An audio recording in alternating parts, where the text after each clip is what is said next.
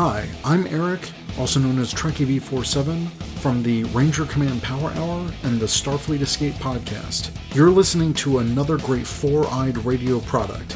For more shows, check out foureyedradio.com. It's morphin' time! Starfleet Escape Podcast. Prepare for launch in three, two, one. Enjoy the ride. Welcome to the Starfleet Escape podcast on the Four Eyed Radio Network, where we escape into the Star Trek universe. This is episode number 40 and is being recorded on May 16th, 2014. Today's topic transporter accidents and oddities. I'm Eric. And I'm Aaron. This episode is brought to you by Raven Designs, illustrations and designs that fit your personality. For samples and inquiries, visit ravencruise.com. Hey, Aaron. Hello, Eric. How are you this week? It's been quite busy. Ah, in a good With- way or a bad way? In a horrible way with Oh. work. Awesome. It's no, it's just uh, really busy at work and kind of stressful. But Mhm. uh, been doing some podcasts. You know, recorded Ranger Command, and now we're recording today and Nice. Doing some editing, and you know how that goes. Oh, do I ever? so, how are you this week? Uh, not too bad. Uh, you know, work is work, and I've also been working on a uh, LCARS program. Yes, it's actually really cool. I've downloaded the beta, and I really like it. I think a lot of people get a kick out of it. Thank you. I've actually improved it since you last, since the beta you got. It's Ooh, improved a little bit. I added a simple calculator to it. you mean a Trekulator? Oh snap! Later. That's that sounds too much like Checkulator. Yeah, it does. I Oh, know our new sign off. Later. oh my god, we're totally using that. True that. All right, so why don't you say we get into the news? Let's do it. So, Star Trek The Exhibition will come to the EMS Exhibit Center in Mall of America on Friday, May 16th for an extended six month stay. So starting today, as we record this, it's open. I live within a reasonable driving distance, like uh, six hours away. So Okay. uh, my, uh, one of my old roommates and uh, good friends is actually driving up there later this summer to see her parents. Okay. And when I posted about this news, she was like, "Hey, maybe you could join me and my husband and visit Minnesota and go to the Mall America and see this exhibit." And I was like, "That sounds like a road trip." so Road I might, I might actually see this. That would be Finally. awesome. Yeah, because I have no idea when this is ever coming to Chicago. Eh, Who knows? They've been to Detroit, and I missed that one Mhm. and now they're in Minnesota at the Mall of America. So I think right now that's the closest I'm going to get to it. This. Probably. I, I want to see all the props. I want to see all the cool stuff. Yeah, that, that's awesome. I love props. Who doesn't love props? True that. True that. Kate Mulgrew's Orange is the New Black is renewed for a third season. Now, have you watched Orange is the New Black? I have not. I'll ask you the same. I have not either. Mm, But Kate Mulgrew plays Galina Red Reznikov in the series, and uh, she's a character in this show. I think she's the cook of the prison. I'm not sure, just judging by her uniform. Yeah, I'll go with that. I'd like to know what people think of it. If anyone wants to let us know, uh, should we watch this? This is on Netflix, right? Yeah. Yeah, I mean, there's no reason why I shouldn't be watching this. I mean, it's Kate Mulgrew, so Right. she's my No. captain. Yeah. I I was just gonna ask, is she your favorite captain? I really hate these favorite questions in Star Trek because Uh-huh. I really love the whole franchise. Right. And it really depends on my mood or what I feel like. I think my favorite captain is Picard. Okay. But I think right up there is Archer. I just I really like Archer. hmm But Janeway would be a close third, followed by Sisko and then Kirk. Okay. I don't know. See, it, it always changes. You could ask me six months from now, and I'd be like, oh, Sisko's awesome. And it could be because I just watched a whole bunch of Deep Space Nine. You don't know. True. But yeah, Orange is the New Black. I guess maybe maybe I'll Netflix binge this weekend and watch it. Yeah, why not? Why not? Yeah. Patrick Stewart will star in a new Starz comedy series, Blunt Talk, where Stewart will play a Stephen Colbert type character as a British TV show host of a cable news show. This seems kind of interesting. I like Stephen Colbert, and I love Patrick Stewart. Well, this new comedy is from Seth MacFarlane. Oh, And Seth MacFarlane is a huge Star Trek fan, that. and Patrick Stewart has been on both Family Guy and American Dad. Both are Seth MacFarlane shows. and Seth MacFarlane was uh, cameoed in an Enterprise episode. In a couple Enterprise episodes. a couple. Oh, Yeah, he, so, he was in he was in a few in the background. Yeah. so that's pretty cool. Seth MacFarlane uh, produces uh, Cosmos. Cosmos, and Yes. Patrick Stewart uh, voiced a s- short animated segment of Cosmos. Yes. And I love that show. I think everyone needs to be watching Cosmos. True that. It is it will make your mind go like I've seen some Twitter conversations where he says, "Oh, it's only going to be this one season," and everyone's like, "Come on, you need to, you know, make another season of this. Let's go. Let's do it." Hopefully, Yeah, we'll. I, I want them to do more. Next, a researcher creates holodeck with Oculus and Kinect. Oliver Kreylos has combined three Kinects with an Oculus Rift to import a 3D representation of himself into virtual reality. Oh my god, it's happening. Yeah, not quite the same as Star Trek's holodeck, but approaching reality. Yes. I like that it's using current technology with the uh, the Oculus, which I guess is becoming a new thing that they want everyone to have. And three Kinects. I mean, that's that's pretty sweet. Right. It's using the original Kinect, so the imaging quality isn't as good as the Kinect 2. You mean the still. Xbox One Kinect? Yeah, isn't it like the Kinect 2? No, no. It's just the Xbox One Kinect? Yes. That's lame. But yeah, I also saw something where they took an Oculus Mhm. and put someone on kind of like this treadmill gyro thing. Uh huh. So you're in the virtual reality, but you're walking and and your movements correspond with your character. So I think that's even more approaching the holodeck. Right, because that's basically what the holodeck did. Yes. But instead of treadmills, it was just like force fields and Right. perspective changes and we're getting there. Yeah, definitely. It's uh, very cool, and hopefully. I hope by I hope by the time I'm 50 Mhm. there's an actual holodeck. I think that'd be cool. That'd be that would be cool. One thing that's weird about this uh, this setup is that you can do first person and third person. If you go on the link in the show notes, uh, it has a little video of it going on, and he starts off in first person, then throws it to third person, and he says that it's disorientating uh, to see himself in third person I see. like moving around. But in third person, the image looked a lot clearer than in Mhm. first person. Because if you you know how you're looking at the Kinect and it has that little, I guess. Uh, it's a sensor. Yeah, it's a little sensor on the bottom. right, and it it's you know kind of fuzzy.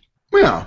That's how the representation looks in Oculus. Well, I know with the Xbox One Kinect, the resolution is superb. Like it's a whole lot better. So maybe you'd actually see a realistic photo representation that's more sharper than what they have right now. Right, But that's pretty cool. indeed it is. Next, Orci to direct Star Trek Three. So obviously, we're talking about uh, Roberto Orci, Mhm. who wrote the first two Star Trek movies with, um, isn't it like Kirkman or his his writing partner? Oh yeah, his writing partner, which I read that they were splitting up Yes, I read that too. uh, to do separate projects. Which is interesting because they've done a lot of great movies together. I just saw Sp- uh, The Amazing Spider Man 2, Mhm. and they were credited as writers, and I, I didn't even know they worked on that, so I was pleasantly surprised. Yeah, so I mean, hopefully this is a good thing. People, some people on the internet are not happy with the choice, but I Well, When, when are people on the internet ever going to be happy? I That's mean, true. And this will be his directorial debut uh, in Star Trek 3. But see, I'm not worried about it because he's already been connected to the process of the other two movies. hmm and you know he wrote the other two movies he knows these characters and i think he knows the direction that he wants to take this movie so if anything maybe the last two movies he was working more closely with abrams and maybe learning some di- directorial stuff Right. so i i have no problems with this i, I think it's in good hands hopefully less lens flare I'm sure there will be less lens flare. Uh, this is my favorite story this week, and I wish I had the money for this. But a mansion with Star Trek themed theater is set up for sale for $35 million. It's currently owned by Marc Bell, a financier, producer, and former CEO of adult networking site FriendFinder. One of his rooms is a Trek themed theater, including a Borg alcove. And this theater is modeled after the Next Generation Bridge. hmm And in the back, the bar looks like something from Deep Space Nine and the Promenade Right. and it's amazing. And it's got he's also has a game room in his mansion, hmm which has three Star Trek pinball machines. Right. This is awesome. That's pretty cool. And he also has uh, a Call of Duty themed gaming room where you can play video games in. That's awesome. And this is in Florida. So, I mean, that's cool. I guess. If you like hurricanes. And crazy people. But um Face off, yeah. but no, I, I mean, you should. Uh, all of our listeners should check out the pictures on uh, our links that are in our show notes. It's it's really cool. If I swear to God, if I was a millionaire and I was a Star Trek fan, well, I am a Star Trek fan, but if I was a millionaire Star Trek fan, I would buy this in a in a heartbeat. This is cool. I or I or I'd do it in my own house. I don't Yeah, know. exactly. Yeah. I, I think that's what I would do. If I could, man, I would make at least a floor of my house all Star Trek. Yeah. Automation.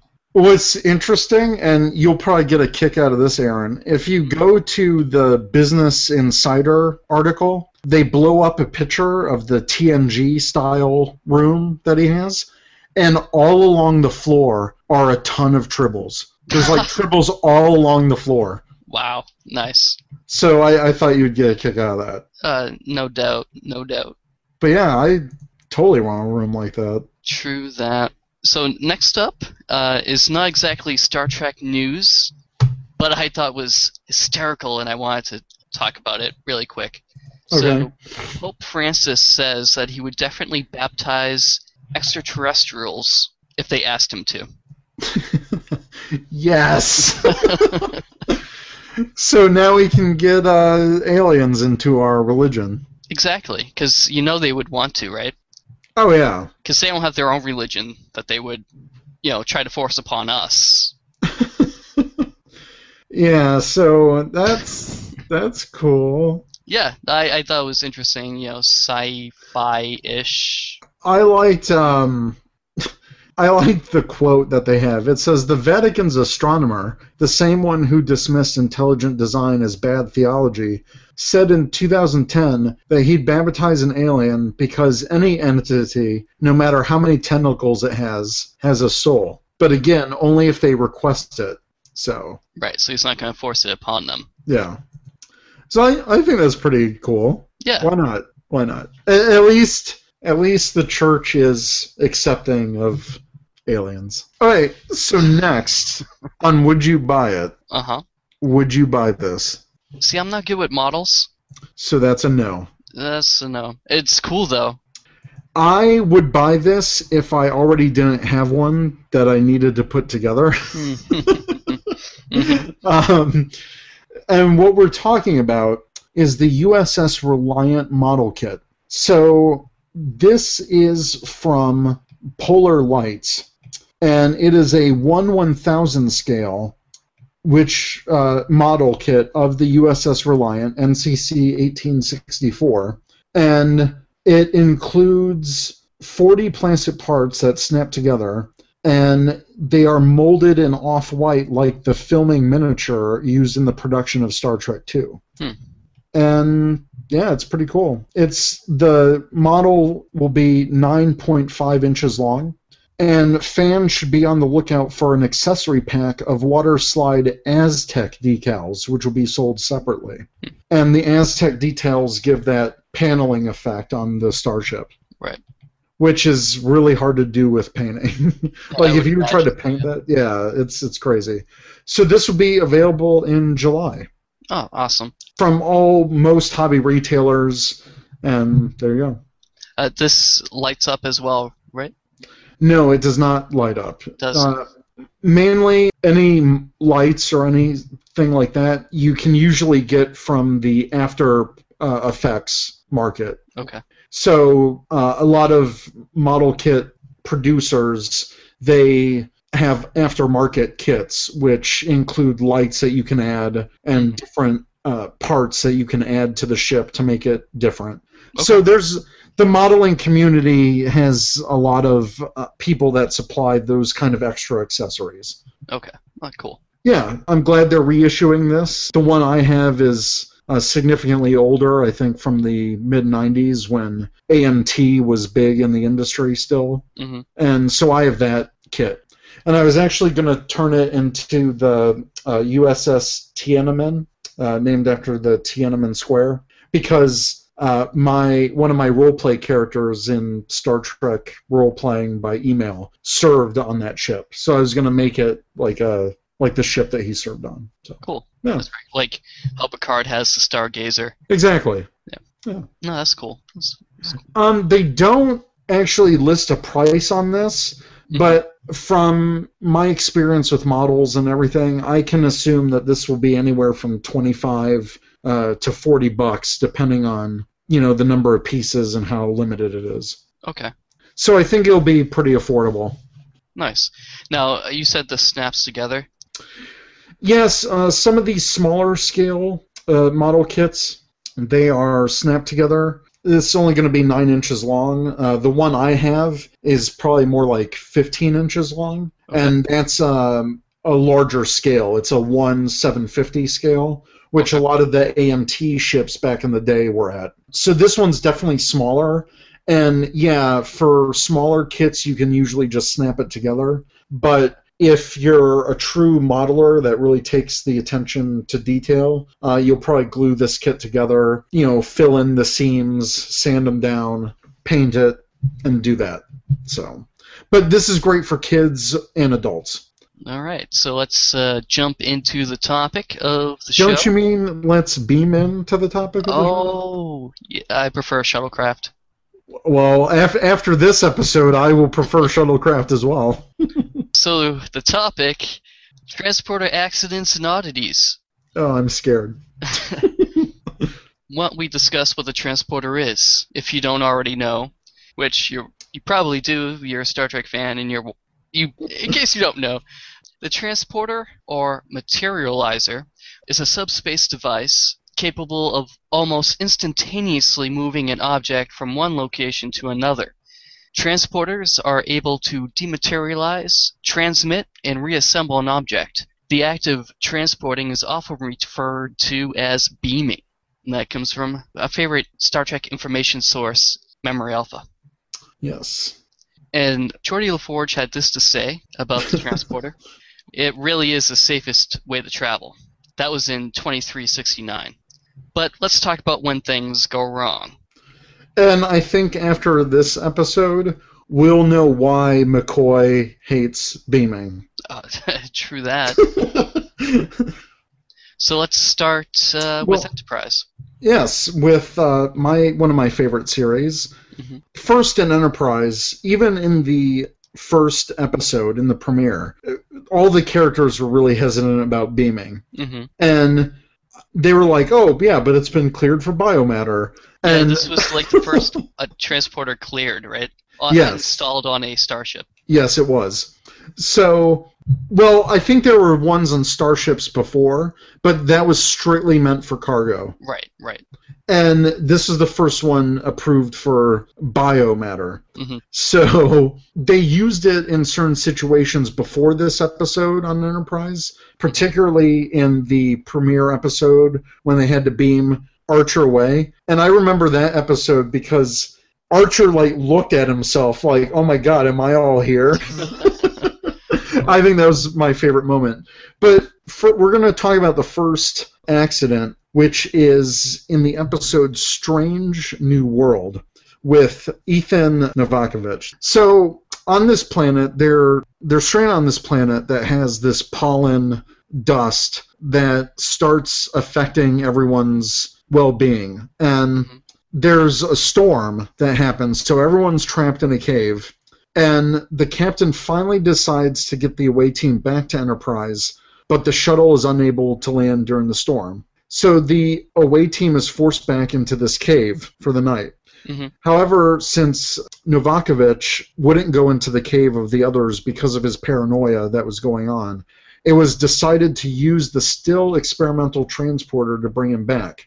But because of the storm and there was leaves blowing around, the transporter is unable to distinguish between Novakovich and the plant life being blown around. So several leaves and small twigs are embedded in his skin as a result.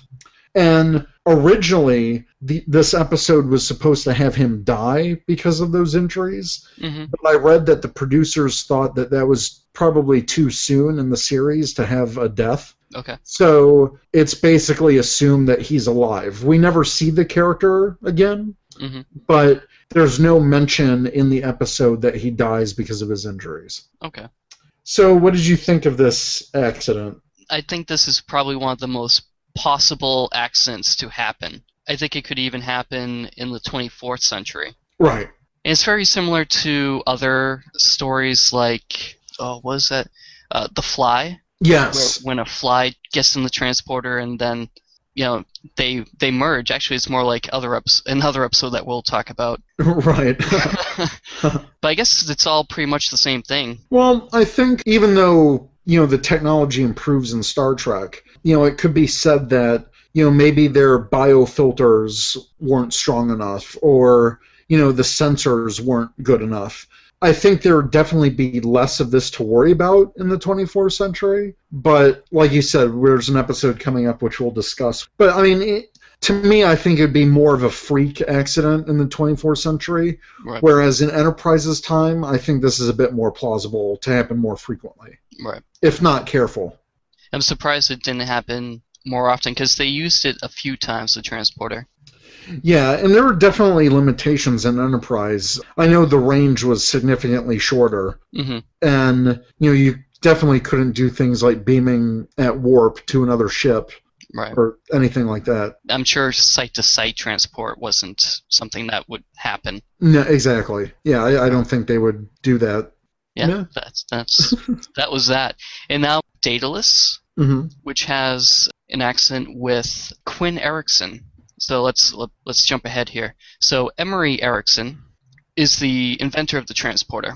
And in the episode we learn that he's kind of like a second father to Archer. Yes. and he goes aboard the Enterprise and says that he's going to be conducting experiments on a subquantum transporter, which is supposed to theoretically you'll be able to beam from planet to planet. Theoretically, there would be no limit to the range of this transporter. So they go to an area of space called the Barrens, where there are no stars. It's later found that the testing was a ploy so that the Enterprise transporter could be used to save Quinn Erickson, Emery Erickson's son, hmm who was trapped in the Barrens in the subspace node due to an experiment 15 years before that. Right, and it's kind of like trying to find his signal. hmm And we've heard about this in Star Trek before, where, oh no, we're losing their signal or we're losing their pattern. hmm And yeah, it definitely plays to that. And it's kind of like in the JJ Star Trek, where Scotty was experimenting with transwarp beaming. Right. And he said, you know, I'll let you know if I find Archer's prize beagle. right. So, so we've got beagle patterns out there in space. Walking around, yeah. And it was very, very interesting because the pattern of of Erickson, it was a subspace distortion basically that was Yes. walking through that would show up randomly on the ship and walk through. One crewman died when Erickson walked through him. Yes. T'Pol was injured on her hand when the distortion walked through her. Totally like messed up her hand and Yeah. the the crewman or the officer that died, his whole face was distorted. It was like he had no more face. It was Right. kind of gruesome to see. Yeah, and what whatever transporter, you know, his transporter got lost in this barrens and and was trapped in this region of space. And I think it's kind of interesting that you know we haven't seen anything like this before in Star Trek, but maybe it was just due to that region of space and the early transporter tests that were going on. Right. Quinn volunteered for the test, Hmm. uh, and I, I believe that they were testing the subquantum transporter, and Quinn volunteered to be the first one to try it out. And this will play into my quantum state of flux later. Gotcha. Gotcha. So I thought this was a really good episode. Yeah, I think it was very emotional, especially. Right. with with Emery and dealing with the loss of his son and trying to get him back. And this also really affected Trip as well. Right, because Trip idolized him. Yes. Right. So I think this is a fantastic episode, and this is the rare. uh, This is the rare episode in the fourth season that isn't a multi-parter or part of a story arc. Mhm. It's one of the few fourth season standalone episodes, Mhm. and it's a really good one. I think the fourth season is my favorite season of Enterprise, Oh, no doubt. and this is one of the reasons why this episode. Yeah. Yeah, even their standalone episodes were fantastic. Mhm. So next, we move into the original series. First, we're going to talk about the good and evil Kirk from the original series The Enemy Within. So, a foreign substance interferes with the normal operation of the transporter, causing it to split the personality of the subject being transported. The first cycle produces a good duplicate, while the second produces an evil one. With no shuttles, this is the early part of the first season, which had no shuttle model. Mhm. A landing party is in peril until Scotty can repair the transporter. With fear, the two Kirks are dematerialized, and the two halves are rejoined. I'm like, what with fear? Like, what? No, the evil Kirk was. So they beamed aboard Kirk in the episode, and Kirk is uh, disorientated. Yeah, and they, they all walk out of the transporter room, and then unbeknownst to them, a second pattern emerges. hmm And it's the evil Kirk, The evil Kirk, and he's like doing all sorts of bad stuff. which is William Shatner's like most crazy. If you want to see William Shatner at crazy, this is the episode you want to watch. Yeah, He is nutso in this. Yeah. And it's really scary. It's really weird. He demands Saurian brandy from McCoy. He forces himself on Yeoman uh, Rand. Yeah. and it's like whoa, and then they like, it, it is like, whoa. like whoa, and they're like, she just said you did this, Jim, and he's like, I didn't do it, wasn't me. And then they find out that the transporter is splitting up signals into two beings with this little alien dog-like creature. Which also split, didn't it? it split into one docile uh, dog creature, puppy. Little puppy. and then this really uh, Vicious little bastard. yeah. really aggressive like, like, like my neighbor's dog. Um, uh, one interesting thing to note about the production of this episode. Mhm. So, Grace Lee Whitney, who portrayed Yeoman Rand, uh, she recounted that while shooting the scene when a distraught and tearful Janice Rand accuses Captain Kirk of trying to rape her, William Shatner slapped her across the face to get her to register the proper emotion.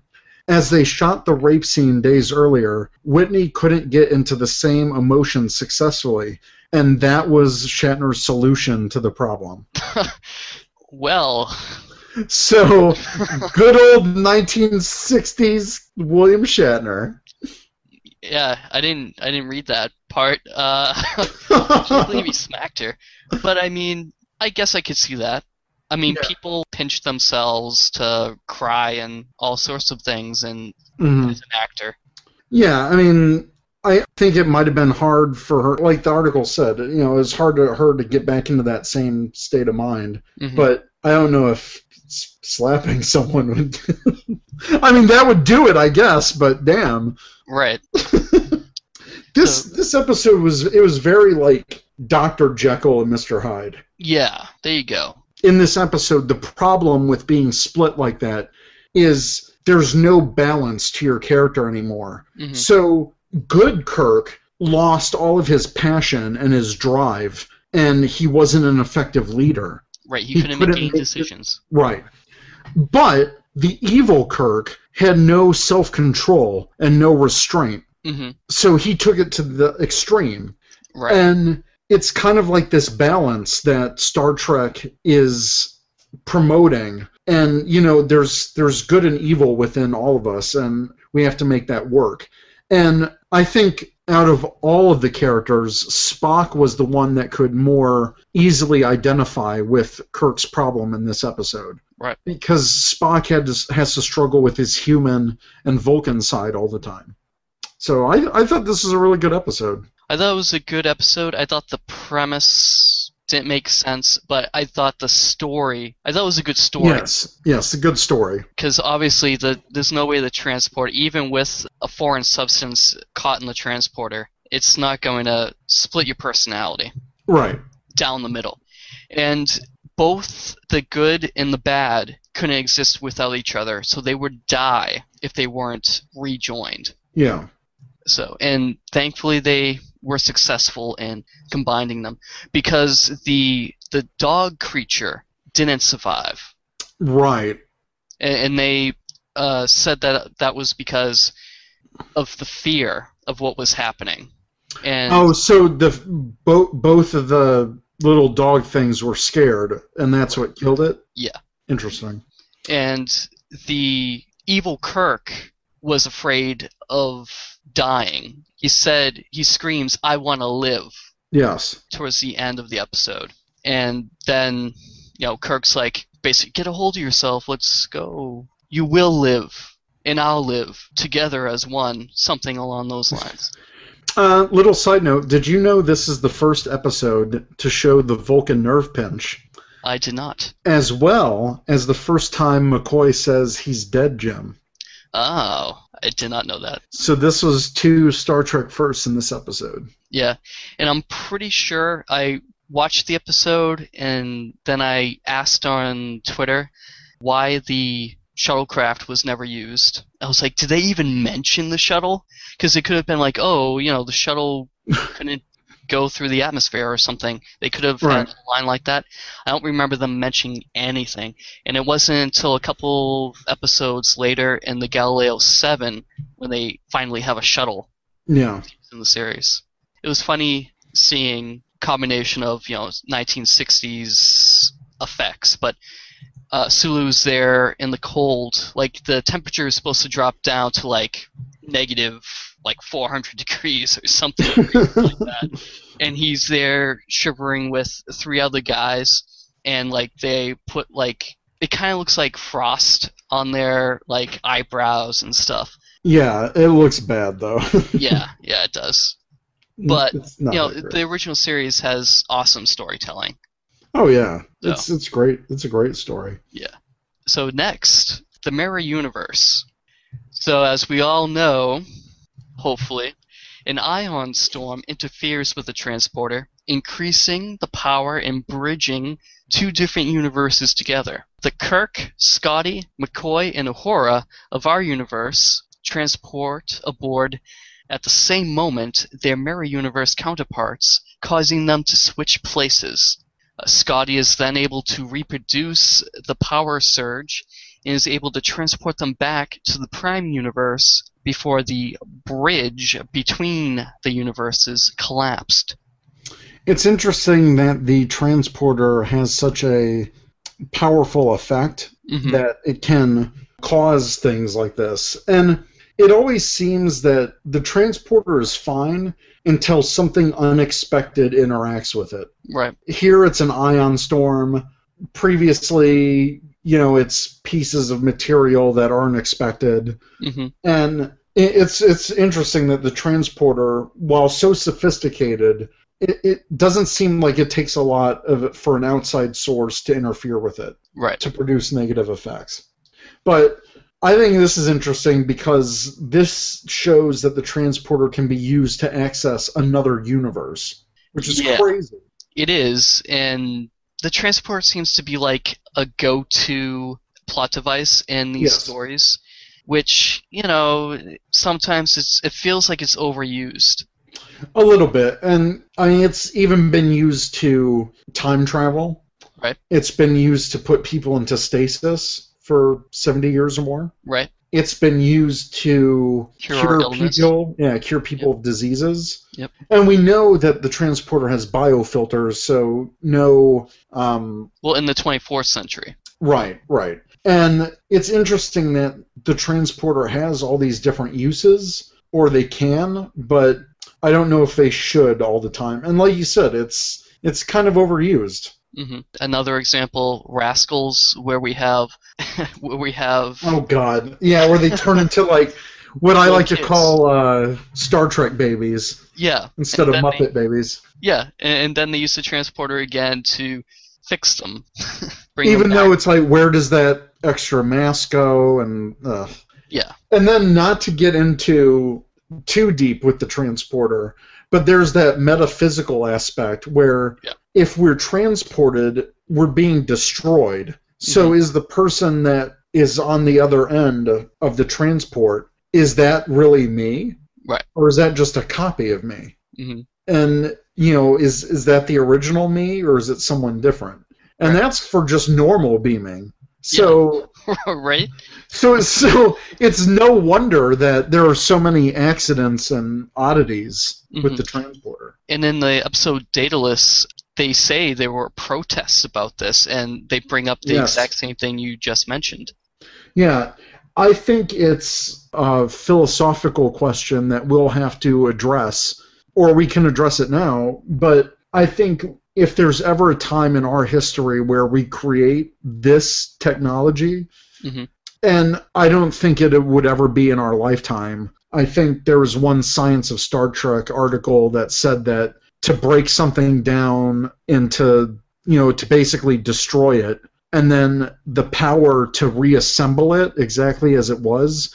I think it was something crazy, like you'd take the power of the entire power of the sun to do that, or something. Right. Like it, it, it's just an insane amount of energy that I honestly don't think that we'll ever see this happen in our lifetime. Yeah, because you have to heat up the molecules to break them apart, basically. Right. So you're like basically exploding yourself. So that Yeah. that must be painful. Well, and and that's the thing. It's it's never really shown in Star Trek that beaming is painful. Right. The only the only thing is in some episodes it feels like like they can feel it start to happen. Yeah.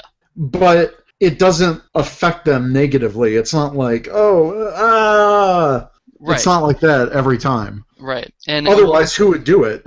yeah, uh, we'll talk. I think we should talk a little bit more about that in the realm of fear. okay. Well, speaking of which, let's let's just jump right into TNG then. Yeah, let's, let's do it. Act, do you want to skip to realm of fear?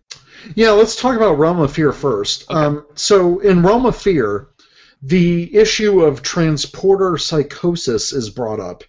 And this episode focuses on Lieutenant Reginald Barclay, who, as a lot of people should know, he's kind of like the hypochondriac of the Star Trek universe. And he's always going to the doctor and the counselor and with some kind of medical issue or what he believes is a medical issue. Mhm. So, transporter psychosis is an incurable medical condition. It's caused by a breakdown of neurochemicals during transport, affecting the body's motor functions, autonomic systems, and the higher reasoning centers of the brain. A victim of transporter psychosis suffers from paranoid delusions, multi infarct dementia, hallucinations, somatic, tactile, and visual, and psychogenic hysteria. Peripheral symptoms include sleeplessness, accelerated heart rate, diminished eyesight leading to acute myopia, painful spasms in the extremities, and in most cases, dehydration. Crap, I got transporter psychosis. yeah, it's like transport psychosis may cause peripheral systems. like. Um, Barclay probably looked up the 24th century equivalent of WebMD. WebMD. Yeah. It's like, oh crap, I have transporter psychosis. So there were some cases of transporter psychosis reported as early as the mid 22nd century, which was actually mentioned in the episode Daedalus, which we just talked about. However, it wasn't officially diagnosed until 2209 on Delinia 2. It was eliminated by the invention of the multiplex pattern buffer in 2310, and that was mentioned in Realm of Fear. So it seemed like this was something that was that could happen even in Kirk's time, all through Enterprise in Kirk's time. So in 2369, in this episode, Realm of Fear, Lieutenant Barclay believed that he was suffering from transport psychosis after he was infected by a quasi energy microbes while transporting to the disabled USS Yosemite. This was significant as there had not been a fully diagnosed case in almost 60 years. When in actually what had happened was he thought he saw these microbes hmm in the pattern buffer, but he was able to like hold on to one of them and actually transport one of the crew members of the Yosemite. Right. So his it it's actually kind of funny because his paranoid delusions, you know, his you know WebMD of the Star Trek universe, his paranoia, Right. uh, actually helped save some people. And, and that was one of the things I wanted to talk about. Some instances, it seems that the transporter completely breaks you down and you have no knowledge of what happened from you know point A to point B. Right. And then it seems like you're fully conscious throughout the whole transporter cycle. and we've seen multiple instances of that because sometimes they'll start talking mid transport and then they resume their conversation after they're done transporting. It, we've seen that in um, in the Star Trek movies, specifically in uh, Star Trek Four, because in the original series, it whenever they transported, it was like they froze. It was like. Right. "Dun, but in Star Trek 4, you know, Gillian Taylor, when she's getting beamed up, and it's like, oh my god, what's happening to me? And then, uh, and then it's like, but, like, what, what just Right. happened? Right. So yeah, we've we've seen it both ways, where they completely, it's like they completely freeze, which I think is what should happen right. because you want the pattern buffer and you want the annular confinement beam Right. to capture you. hmm And we've also seen cases in Star Trek where if they get outside of the confinement beam or they somehow move during transport, sometimes it goes wrong. And so we've seen many different ways, and they're kind of inconsistent. hmm But part of me wonders if it's different transporter systems. Because in Star Trek 4, it was the Klingon transporter. Mhm. So maybe theirs works slightly differently. Right. Where it can allow for that. Yeah, and we see this episode, Realm of Fear.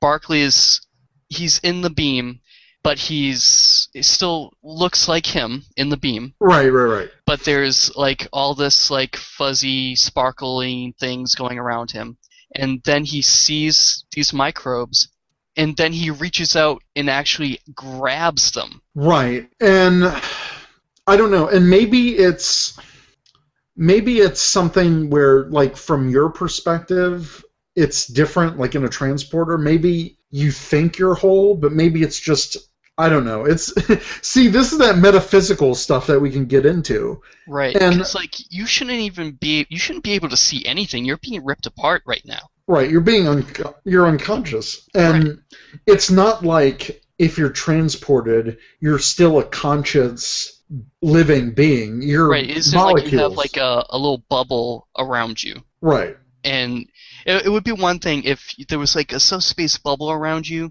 and or if you were through a wormhole. But this isn't a wormhole. This is a Right, exactly. transporter. Right. Another thing I wanted to bring out, a little bit off topic, but it's interesting to note that throughout the, all the Star Trek series, there are different beaming effects. Yeah. And we know that's because, you know, artistic license, whatever. Mhm. But part of me wants to think that that's also a visual representation of the technology advancing Okay. because like in Voyager, it's like you've got multiple like Yeah, orbs yeah. that that come together and come apart. Mhm. Whereas in the original series, it's more like an outline with the sparklies, hmm and then in the next generation, it's you know it's still the sparklies, than but yeah, Yeah. but it's more like a, a elongated beam. Right. And we've seen different alien transport effects too, where sometimes it's more wispy and it looks like whoosh, and they Right. just disappear. Right. And so we've seen all kinds of crazy transporters, which which is another thing. Like I would be scared that if I went through this aliens transporter, that it would affect me differently than I- if I went through a Starfleet one. Right. Yeah, like what if theirs isn't as advanced and now I have cancer because I use their transporter? Or what if I have transporter psychosis because of these guys? Right. Yeah, just because you know the invention of the multiplex pattern buffer happened in the 2310s doesn't mean that the Klingons got one Right. Yeah. or they exactly. ever invented one. Like for all we know, they really don't care about how Right. people are affected in the transporter. Right. I don't think they would care. Yeah. So I don't know. It's I think people in Star Trek and you know may, maybe we're just saying this because for in that fictional universe this is a common everyday thing for them. It's like oh I'll just transport and uh, here I am. Mhm. But I would think about it a lot more if I were. I would like whoa whoa whoa I'm not going in that Klingons transporter. I don't know what happened. Right. I, I don't know. I I think it's I think it's taken for granted in the 24th century. Yeah. And maybe that's why accidents like this happen. Yeah, that's that's true. So yeah, let's uh let's talk about the episode Second Chances, Okay. Which I really like this episode. Yes. So, stranded on a planet for eight years, a duplicate of William T. Riker is created when a massive energy surge in the distortion field around a planet occurs just at the moment Riker tries to beam out. The transporter chief at the time tried to compensate by initiating a second containment beam. However, Commander Riker's pattern maintained its integrity by just the one confinement beam. Hmm. And even when the second beam was shut down, somehow it was reflected back to the surface of the planet and another William Riker materialized. The confinement beam must have had the exact same phase variance as the distortion field, hence the two identical Rikers.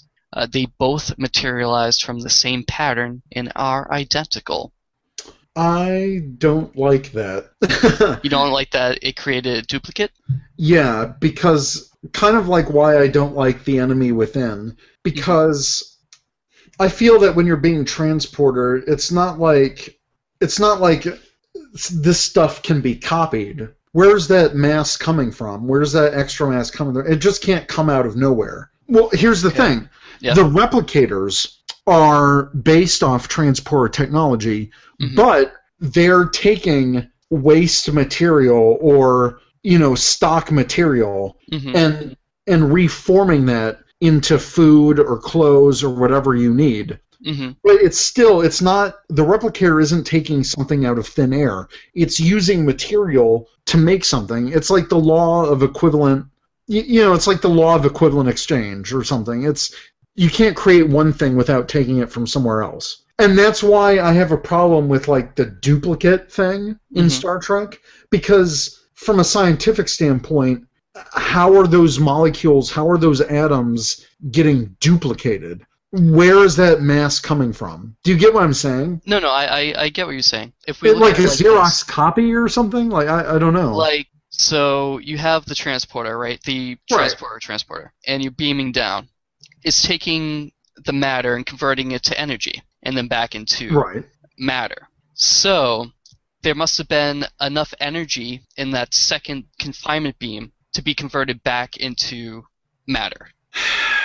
I don't know. Or it could do this. It could take matter from the surrounding area, say oxygen molecules, and recombining it to create the matter needed. I guess. I, I don't know. I, I think it's. I, I just think it's a little weird. Like Well, I, I know this. Weird. It's definitely Yeah, I, I know this is a total fictional technology, but I still think there needs to be a little bit of plausibility to it, hmm and and that's just my big thing with So with these think- duplicates. Uh, so you don't think it, this is plausible in in the Star Trek universe? Like Well, it should shit, be possible, Well, shit, anything's possible in the Star Trek universe. We've seen that. right? But um, I, I, I don't know. I think this is taking a little bit more of the fiction in science fiction. I see. I, I I don't know. I was I was okay with it. I thought it was a really interesting story. I Oh, it's a great story. I wish William T. Riker, uh, stir William T. Riker. I wish that Thomas Riker, because the duplicate takes Thomas. Right, right, right. I wish he was crazier in the episode because you're there alone for eight years. I feel like there should have been a little bit more going on. And like when Counselor Troi went to talk to him, she barely diagnosed him. She just like talked to him like, "Hey, how are you?" Da, da, da. And then she started a relationship with this guy. well, here's the thing. I think Mhm. Riker was such a great Starfleet officer, hmm and he definitely had survival training, like all uh, Correct. Starfleet officers do. So I think he would be well prepared to survive on this planet even alone. I know it might be traumatic for some people, but I think Riker is such a strong character that he could he could get through it, and he did. I I don't think there was that many psychological issues. I think the main issue came when he beamed back and saw that you know there was another version of him uh, leading this different life. Right, I think that's where the issues come in. right. Uh, that's true, and that that's why later on in Deep Space Nine, he takes the courses of action that he takes. Exactly. Um, But I think I think it's fascinating. I think and it was great to see that character again. I'm glad they didn't forget about him. yeah, I'm glad they brought him back as well. Yeah. Uh, watch the episode. I forget the name of it. It might be called the Defiant. I believe it's called the Defiant, where he Yes. he's basically working for the Maquis and commandeers the Defiant, mm-hmm. and he shaved. It was funny. so Riker has a beard, right? So Yes. to distinguish them, after he commandeers the ship, he pulls off these like fake little patches of hair on his cheeks, and he just has this uh, goatee, which I I thought was hysterical. oh yeah. Gotta rock the evil goatee. Yeah, yeah, true that, because Spock, right? exactly. Because Spock. Yeah, because Spock. Well, speaking of Deep Space Nine, Mm-hmm. we have time travel in Deep Space Nine's past tense two-parter. So, due to chronoton particles emitted by the cloaking device and an explosion caused by a passing microscopic singularity, there was an increase in temporal energy. This led to Sisko, Bashir, and Dax being transported to San Francisco of the 21st century. Miles and Kira were able to duplicate the conditions and transported to several time periods to locate and retrieve the missing crew members. So, opposed to the transporter going to another universe, hmm now we can basically have time travel. Right. Which And the thing is, if they're able to duplicate these conditions, mhm. you can time travel whenever the hell you wanted to. yeah, and w- of the- Potentially. potentially and one of the things that they were they were talking about in the episode was they only had enough of these uh, chronoton particles to try about 10 times the transport. Right. But I was thinking to myself, why don't you just turn on the tran- uh, sorry, the cloaking device, which caused these particles, and get more particles? that's a that's a really good point. like, why can't you just do that? So, I don't don't know. but I thought this was a great social, socially aware episode.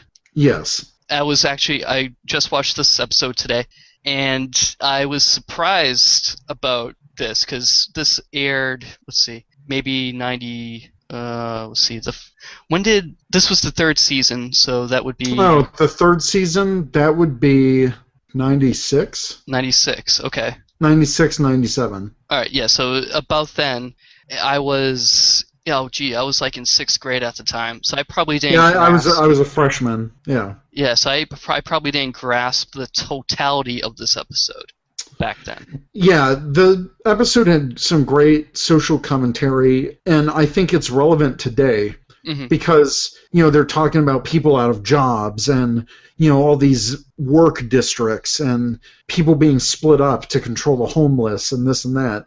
And uh, what I think this episode, um, well, where they beamed to wasn't it like 2020 or some. It was a time for Yeah, it was really close to our time. Yep. And you know, it's kind of scary to think about. Is but it, are we going that way? Like what? It, I, I thought it was it was a fascinating episode. So, Mhm. um, and that's what the transporter and these plot devices do. Like they may be funky, and we might not get all the full explanation, but really they're just there as a plot device for great stories. hmm And that this was a great story, two-parter. If you have the time, I highly suggest you watch it. If you have the time, Oh, time travel. so in this episode, it's, it takes place in 2024, and they have the basically they have the internet. They call it the net, Right. and they have these touch screens, but it's not really touch screen. They have to use a stylus to touch it. So they were so they were probably like, man, that we're, by that time we're not going to have the touch screens that we have in the 24th century, right? So we can't show that. Right. So let's let's take the Palm Pilots that we have and imagine that as the computer interface. right. So I thought that was really funny, considering like right now we have touch screens everywhere. yes. So I, I thought that was funny, but that was 1996 probably. So yeah, good stuff. Go go internet. Yeah, it was you know the internet. The internet was still in its infancy back then. right. It wasn't the internet that we have today. No, God no. Uh, so it was, and it wasn't in the episode. It wasn't the internet that we have today. Like people had their own channels to communicate with. hmm It was weird. It was very weird.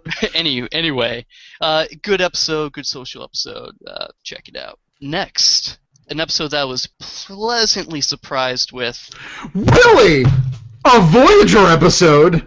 It it was a Voyager episode. My God! I can't believe you sat through one.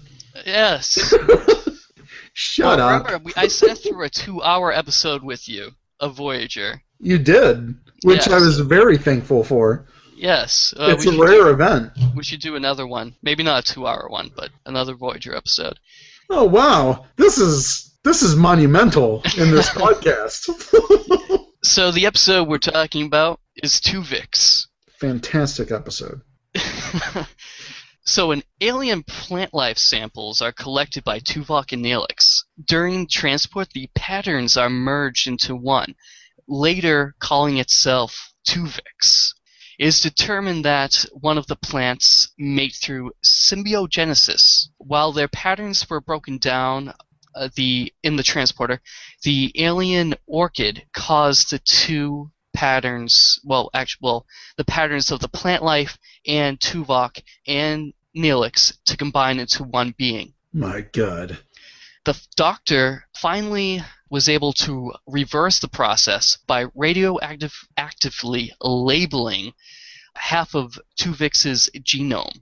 So the transporter was able to lock on and separate the individuals. Tuvix, after weeks of becoming part of the crew, didn't want to give up his new life. And then it becomes a moral dilemma where the doctor refuses to perform the procedure, and Janeway decides that this is going to happen, and her and Kim carry out the separation of Tuvix back into Neelix and Tuvok. Right. Uh, what do you think of the episode? I thought this episode was great because it really posed that moral dilemma. You know, what happens when two separate individuals are basically destroyed, but a new person is created. Right. And it's it's a big moral dilemma because Janeway and some other people they want Tuvok and they want Neelix back. Like Kes. Kes. Like Kes. Kes wanted Neelix back. She loved Neelix.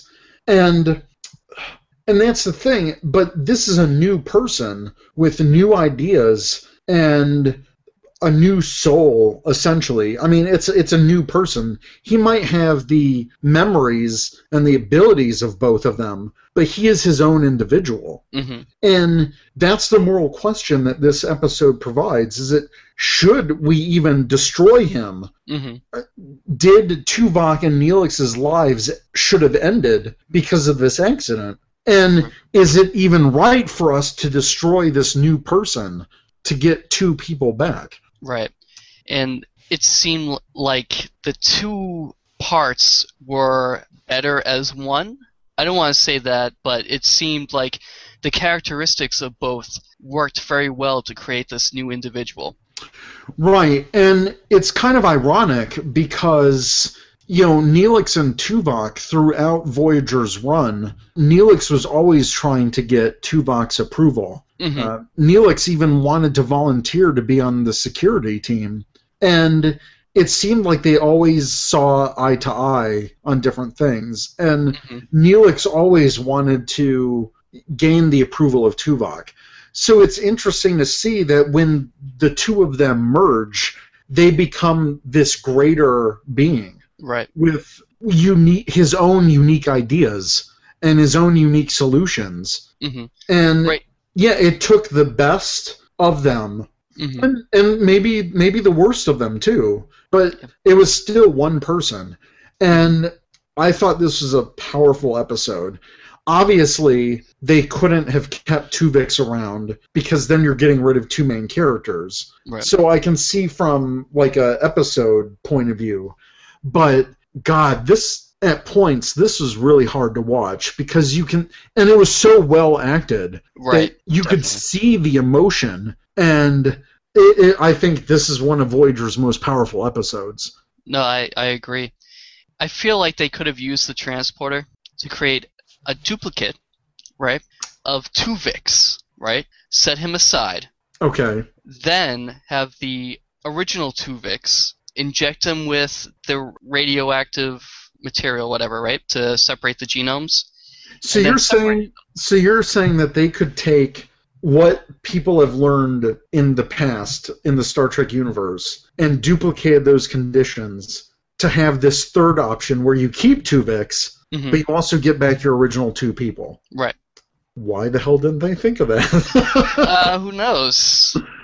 I mean, in retrospect, I mean, I'm what I I watched all these episodes preparing for this, so I'm thinking, well, see, so the solution for you is right there. It's clear. Yeah, right, But it might not have been clear to the characters at the time. right, and I'm I'm sure it wasn't. Uh, It took weeks for the Doctor to come up with a way to separate them Right. to begin with.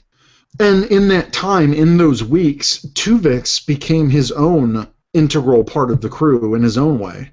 Right, And, he was and that's where the dilemma was, because the longer he was in that ship, the more friendships and attachments that he created with different crew members. right exactly. so then you have to mourn his loss. right, because Janeway even said if we were able to do it right when Tuvix materialized, we wouldn't have had this moral dilemma at all. It would have just Exactly. been done. Yeah. But And what- because they got to know him as a person, that's where this this issue came up, and it's almost uh, kind of like a um, measure of a man type of situation. Is this person that has you know the per- combined personalities of two people? is does he have a right to exist? hmm and it's kind of like it's taking i think it's taken the best of star trek and this is what star trek is all about it's about moral dilemmas and how we deal with that just in a science fiction setting Right. so thumbs up to tuvix Yeah. i know people some people hate voyager but i this is one that i highly recommend if you have never watched voyager watch this episode because i, I think you'll have a different opinion Yeah, no, and like the pr- entire premise of the episode seems absurd. Right. I mean, that- well, well, with all of these, the transporter is a third piece of science fiction technology. Right, no, I, I'm just saying, just having it these two individuals being combined into one, Right. and I think that made me that made me feel like this episode was gonna be, you know, a total comical episode. No, Because- but yeah, you, but you couldn't be more wrong. I couldn't be more wrong. I couldn't be more wrong. You're right. And I went into this episode thinking I was gonna hate this episode, and at the end of it, I I liked it. I was like, because I this was one of the first ones I watched because I was like, I'm gonna watch this one because I want to save the other episodes for last because I want a good episode to end on. And I think I should have done it the other way. I, I think this So, episode. are you saying this was probably the best episode to end on? Um, I'm gonna toss up between Tuvix and Past Tense. Oh, okay. Yeah. Both moral episodes, I, I think. Right. What's great about this this episode, and I, I know we're really harping on this episode, but it's really good. But I don't think you could have taken any other two Voyager characters and done the same thing. I don't think it would have been as effective. hmm Uh, because because here here you've got Tuvok, one of the most logical Vulcans Right. in all of Star Trek, and then you've got Neelix, you know, one of the most happy-go-lucky. Well, he's also got a dark past, but Right. you know, he's he's also in his own way a complex character. I know some people might not like him, but Neelix is great, and those two characters by themselves are at such polar opposite ends of the spectrum but that's why they interact so well together and that's where you get some of the comedy in some episodes and also some of the drama and this episode highlights the drama aspect of bringing these two characters together literally Right. Yes. And I was thinking from other from another series, right? If this Yeah. situation occurred, what two characters would I put in this situation? And Oh immediately I'm pulled towards Odo and Quark. oh yeah oh my god that would have been perfect Because we do have that episode where they're stranded together. Right but you're saying pull a Tuvix on them Uh, pull a Tuvix on them, a Quarto. Or, Quardo.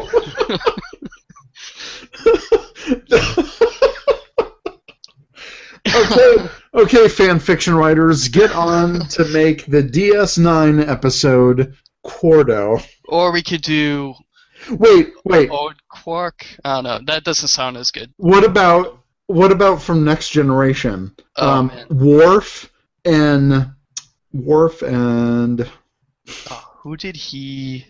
Who did he always? I kind of want to say Alexander.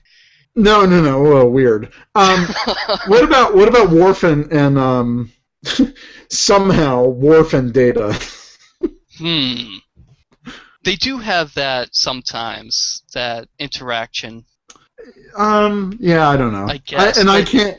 And their names wouldn't work. It'd be like Warda or Yeah, it's and it's like Dwarf. the, the the chemistry between the characters isn't the same. I think as Tuvik, Tuvik, Tuvok and Neelix, and then we have Quark and Odo. Like they have this dynamic together, both Yeah. sets of characters that's unique uh, from any other Oh. series. Here's the thing. What about Spock and McCoy? Wow. Yeah, Spokoi. Spock and McCoy. McCoy. Yeah, that's good. I don't want to say the other one because that sounds dirty. Like McCock. I mean, what? Yeah, no, um, yeah, uh, yeah, yeah. That's that's true. They have that same dynamic, Right, right. love hate kind of dynamic. Yes. All right. Well, moving on. Yeah. But seriously, fanfic. Get that. Get on that. Yes, get get, get on Cordo. You know what? I'm gonna write it. So moving on to the next topic of the show, the subspace channels. And this week's question: Transporters are scary. Besides Scotty and O'Brien, who would you trust to dematerialize you? So Eric, uh, f- uh, Spock. Spock. He's got the most scientific knowledge. I would want Spock. Mm. Or or hmm 2009 Chekov. J.J. Abrams' Star Trek 2009 Chekov. True, but the only reason why I would vote against him is because Amanda died. God, that wasn't his fault. I mean, I'm not saying it was his fault, but you know, but he could he could track them, and he oh yeah, wha- whatever. No, uh, that's my only qualm with that. Okay, all right. But yeah, mine would be Data Oh yeah, Data's a good choice. because he would be able to work those controls like a piano in case something was going on. He can work any controls like a piano. yeah. So I mean, that I would I would pick Data. all right, cool. So let's see what other people have to say. Yes. So from Twitter, we have our friend at Sci-Fi Commons. He was on the show a while back. Uh, he says Oh. Spock. Oh, okay. Yeah, that's my choice. Yeah. I think that's the most logical choice. Oh snap! Moving on to Facebook, we have Lisa Clark who says Trip. I, I like Trip, but I don't think he's technologically advanced as the other characters in terms of knowledge. hmm I mean, I would trust him with 22nd century transporters, but I wouldn't trust him with a 24th century one. Right. It's like a steamboat captain, you know, Right, right. in command. It's like a steamboat captain, yeah. It's totally like that. command of the Enterprise NCC 1701. You know, it, Yeah, it- problems would occur that he couldn't handle. exactly. That was that was my point there. Uh, next we have Nicole, who says Picard, LaForge, Data, and Riker. So all of them together working the transporter? I, I, I guess I feel like she's a next gen fan. really? Uh, don't know what because basically she picks the whole cast of the next generation. I want them all to transport me. Oh snap! Uh, next, your fiance, Mhm. Ashley Wong, she says data. Oh, You two have very similar answers. Maybe that's why you're getting married. maybe, maybe because I said Data as well, and I feel like the last question we asked, Yes, you had the same answer as her. right? I sense a conspiracy. Maybe, perhaps. Our co host, Marty Hogan, he said no one. He trusts no one to transport him. uh, similar to McCoy, who hated the transporter. Well, like I said, I, I think after our talk, I'd be very hesitant as well to use a transporter. As cool as that would be, God, I would love a transporter. I could see friends across the country. I could go to different places without, you know, a plane ticket. It would be amazing. It would be. But but then I could have a leaf blown into me, and then well, what if we used the Galaxy Quest transporter? Where How you're is that basically in a you're basically in a bubble, traveling through space towards the ship. well, then I'd be crapping my pants. I suppose, but you wouldn't be pulled apart. oh, there you go. That's true. As long as I'm not pulled apart and essentially destroyed, that'd be great. What what if you couldn't feel it? I don't think that's the point. The point is if I'm gonna, the, the, I, I'm I'm sure they don't feel it anyway in Star Trek, Mhm. but I don't want to be. I that's the thing. That's it's going back to that metaphysical question. What if I'm not me? Yeah. When like you're essentially dying every time you get in a transporter, you're dead, hmm and then you're reassembled. It's weird. It's No, just it weird. is. It is very weird. Uh, next, we have Christine Isabel, who says, Which is uh, Marty's wife. Oh, well, hello, Christine. And she said LaForge or Spock. Good choices. I feel like an engineer would always be Oh, yeah. An choice. engineer or a scientist. That's who I want. There you go. next, we have Marty and I's friend Michael Mikowitz, who agrees with you, uh, Eric, Ah. and says Chekov from the new series. Yes. Good. Which- Good choice. Good choice. Uh, next, moving on to Google Plus, we have Daft ASMR. I don't think that's I don't think that's pronounceable. uh, Maybe it's an acronym. I hope. Uh, if that's your real name, I'm sorry, I cannot pronounce it. Daft, Or Daft to Asmir, maybe? maybe. Okay. Uh, who says Dr. McCoy? He'd be careful, and if anything went wrong, he'd be there to put me back together again. but I don't know if he'd have the technical expertise to actually transport you. I feel like him transporting you would be the problem itself. Yeah, right. Next, uh, Daniel Price says an extra. they usually do a decent job. You know, Daniel has a very good point because there are countless episodes where it's just some dude behind the controls and it's like, and it always goes well. Right. I think he's right. I'm going to go with his pick now. I'm going to go with a trained extra. Mm-hmm. I yeah, I think that's a perfect choice.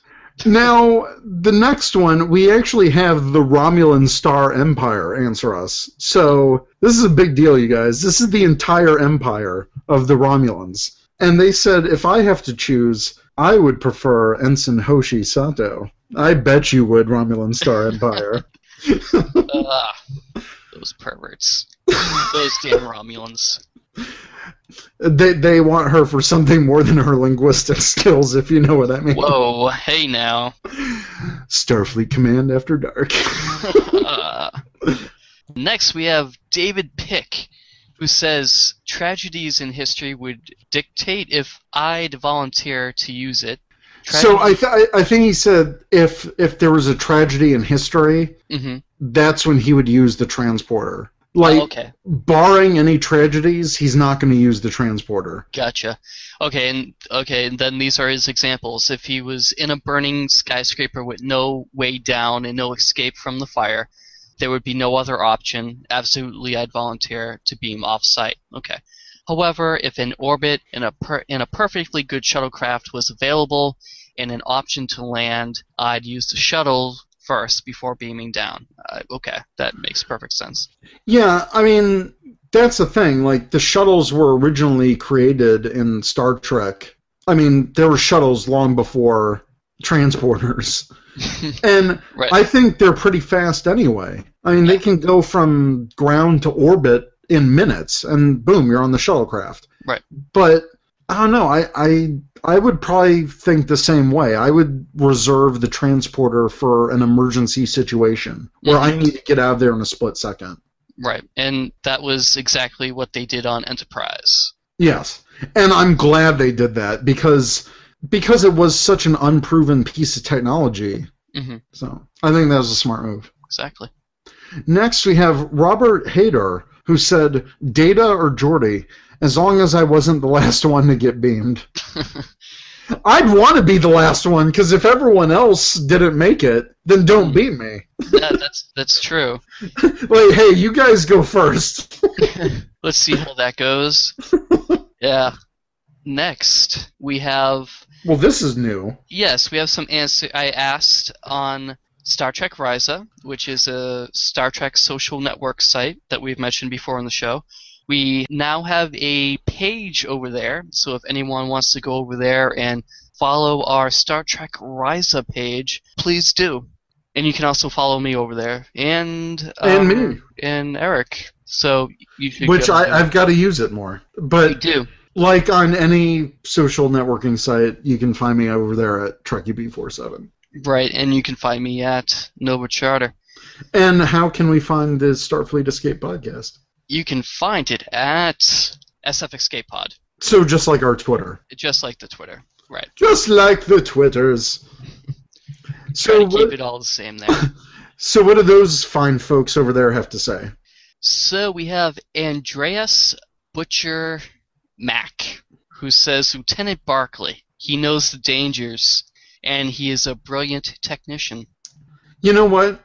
I I would agree with him. Um, Barclay, for all of his uh, neurotic tendencies, he is really good at what he does job wise. Right, he's Uh, proven that several times. yeah. And he helped in some way bring Voyager back home. So, Right.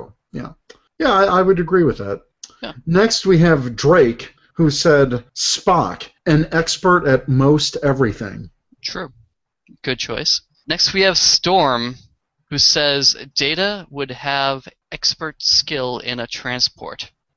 I think Data has expert skills in most everything he does, Exactly. much like Spock. You can't go wrong with Spock or Data. Right. No way. Next, we have Paula Jeffostar, who said B'Elanna's quite good at all that engineering stuff. I reckon I'd trust her to beam me somewhere. Why not? Well, again, engineer. So, and we said engineers or scient- scientists Yes. be a good uh, technician, I guess, to transport you, or an extra. that We've determined. Yeah, I think I'm going to stick with the extra. I'm going to go with uh, gold shirt number 12 for this one. Yeah. Uh, so that wraps up our social questions there. Now we move on. Aaron, what puts your quantum state into flux? I'm glad you asked. Well, I'm glad I asked too, because I want to hear. This is more of a rant than anything else. Well, it's still fluxing you, so. It fluxing me. And the funny thing is, the subspace transporter puts your state in a quantum flux. Oh, Holy crap! It all ties together. It This does. is the moment. This is the moment we've been waiting for. So the subspace transporter, sub-quantum transporter, and finally transwarp beaming are all techniques to extend transporter range. The TNG episode, Bloodlines, was the first episode to utilize a transport technique that was greater than 40,000 kilometers. Yes. In that episode, it was said the technology was highly unstable and the Federation gave up its development because of unreliability in the energy requirements of the technology. Hmm. Although the Ferengi Bok was able to transport about 30, sorry, about 300 billion kilometers. The next attempt we see at long range transport was the Enterprise episode Daedalus.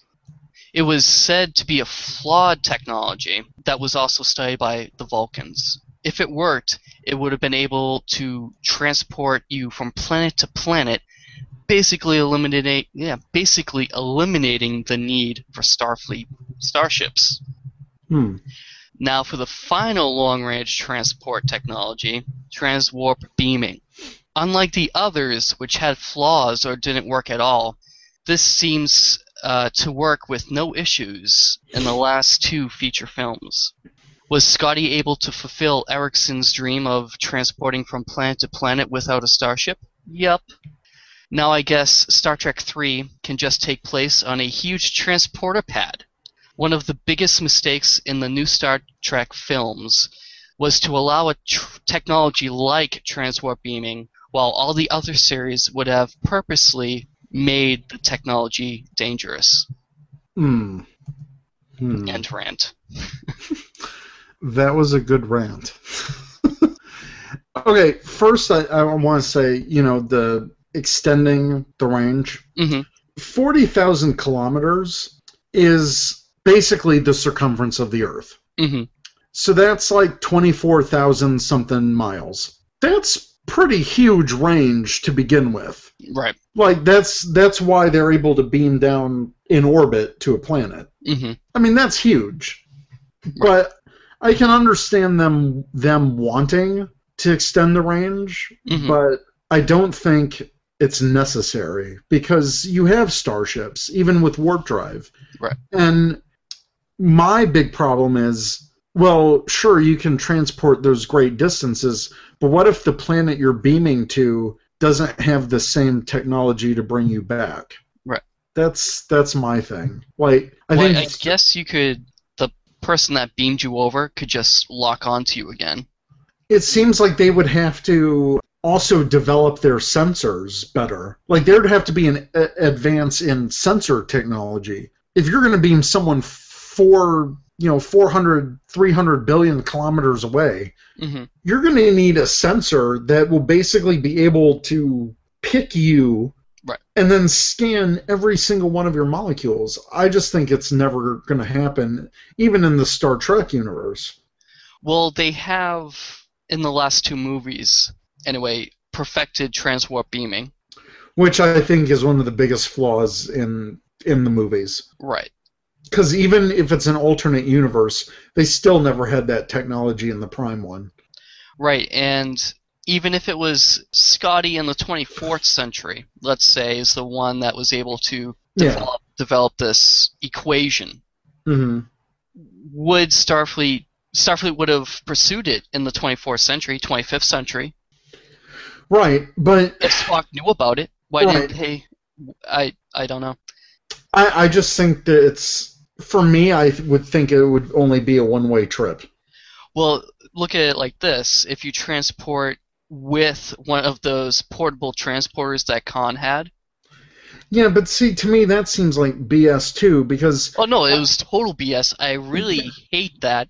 yeah, that's like the whole point of my rant. yeah, and that's that. Yeah, that's the thing. It's like how can you transport with the transporter you're transporting with because the energy it's Oh no, yeah, I would just transport it's another dumb. one. oh it's still dumb. Oh no, it's totally dumb. I, I totally agree with it with your with your rant. Yeah, it's I don't know.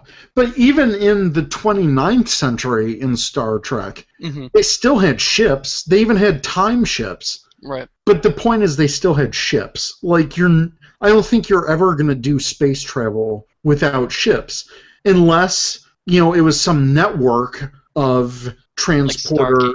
like Stargate, exactly. Like Stargate had the Stargates, and it was a network of essentially transporters, but that was using wormhole technology. hmm So I think the way Star Trek handles beaming, that's only going to happen with a mobile platform like a starship, where all the equipment is there to beam you back and forth. hmm And I think a long range transporter, you're taking out the mobile part of it. And my thing is, you would have to have amazing scanners that would need to have the resolution to capture you from that long of a distance. hmm And even in the Star Trek universe, I don't think they. Sure, they have long range sensors, but it's never the detail where, oh, yeah, I can see that, you know, you've got this microbe right here. Like, Right. no, that's not going to happen. Right. So, yeah, that's that's very fluxing. Right, and the the reverse, transporting you to a far off place, the exact point where you want to go. I highly doubtful. There, there's too many variables there because the point that you're traveling from is moving, you know, because the universe is constantly expanding. Right. And so your plan is flying at, you know, millions of miles an hour, and the planet that you're doing on the other side of the galaxy that you want a long range transport to is going at million miles of hour. And it's it's like the transporter works as a beam. hmm And you get all the stuff in between. Right, yeah, yeah, because now my pattern's going to go through a star or a black hole or Right. dark matter. See, with with a, it's no problem that you, the range is basically the circumference of Earth, because there's still you you can still relatively travel with the planet. You know what I mean? Right. And there can be there's a greater point that you can stay aimed at the point you're beaming at, and there's less stuff in between too. Right. So yeah, I that's that's my whole big thing with the new JJ universe. I I agree with you. I hate that with a passion. I hate that.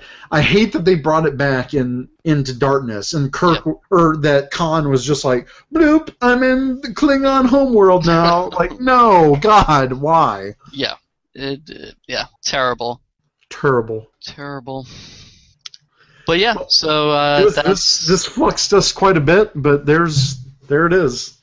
There it is. And let me know if if you're as fluxed as we are about this, because I like to know if I'm sure most original uh, primers. Yeah, I'm gonna call us. Oh, primers! I like that. Yeah, I'm gonna call us primers. All right. uh, like us primers are like, you know what? There's no way that's gonna happen. No way that's possible. That's stupid. Well, you know what? I think we'll uh, trek you guys later.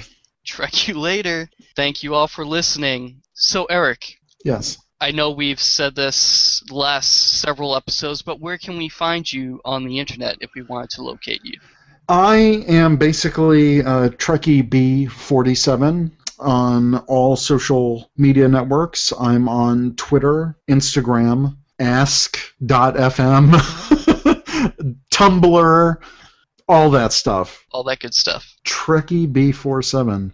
And Aaron, where can they find you? You can find me on Twitter and Instagram under at uh, Nova Charter. Oh, and Star Trek Risa. We're Oh yeah, and Star Trek uh, at Nova Charter. and at Trekkie B47. So Basically, until just do a search. yeah, yeah, just search Nova Charter Trekkie B47. You'll find us. It's probably us. If not, Yeah. they're imposters. Uh, and then te- and then tell us. Tell us if you find an imposter. Yeah, the, they're transporter duplicates of us. My God. So until next time, Trek you later. trek you later. Uh, keep on trekking. It's trekking time. By Riker's beard. You have been listening to the Starfleet Escape podcast on the Four Eyed Radio Network, where you can catch a new episode every other Monday. You can find us on the web at sfescapepod.com. Follow us on Twitter at sfescapepod. Like us on Facebook.com slash sfescapepod. And add us to your circle on Google Plus by going to google.sfescapepod.com.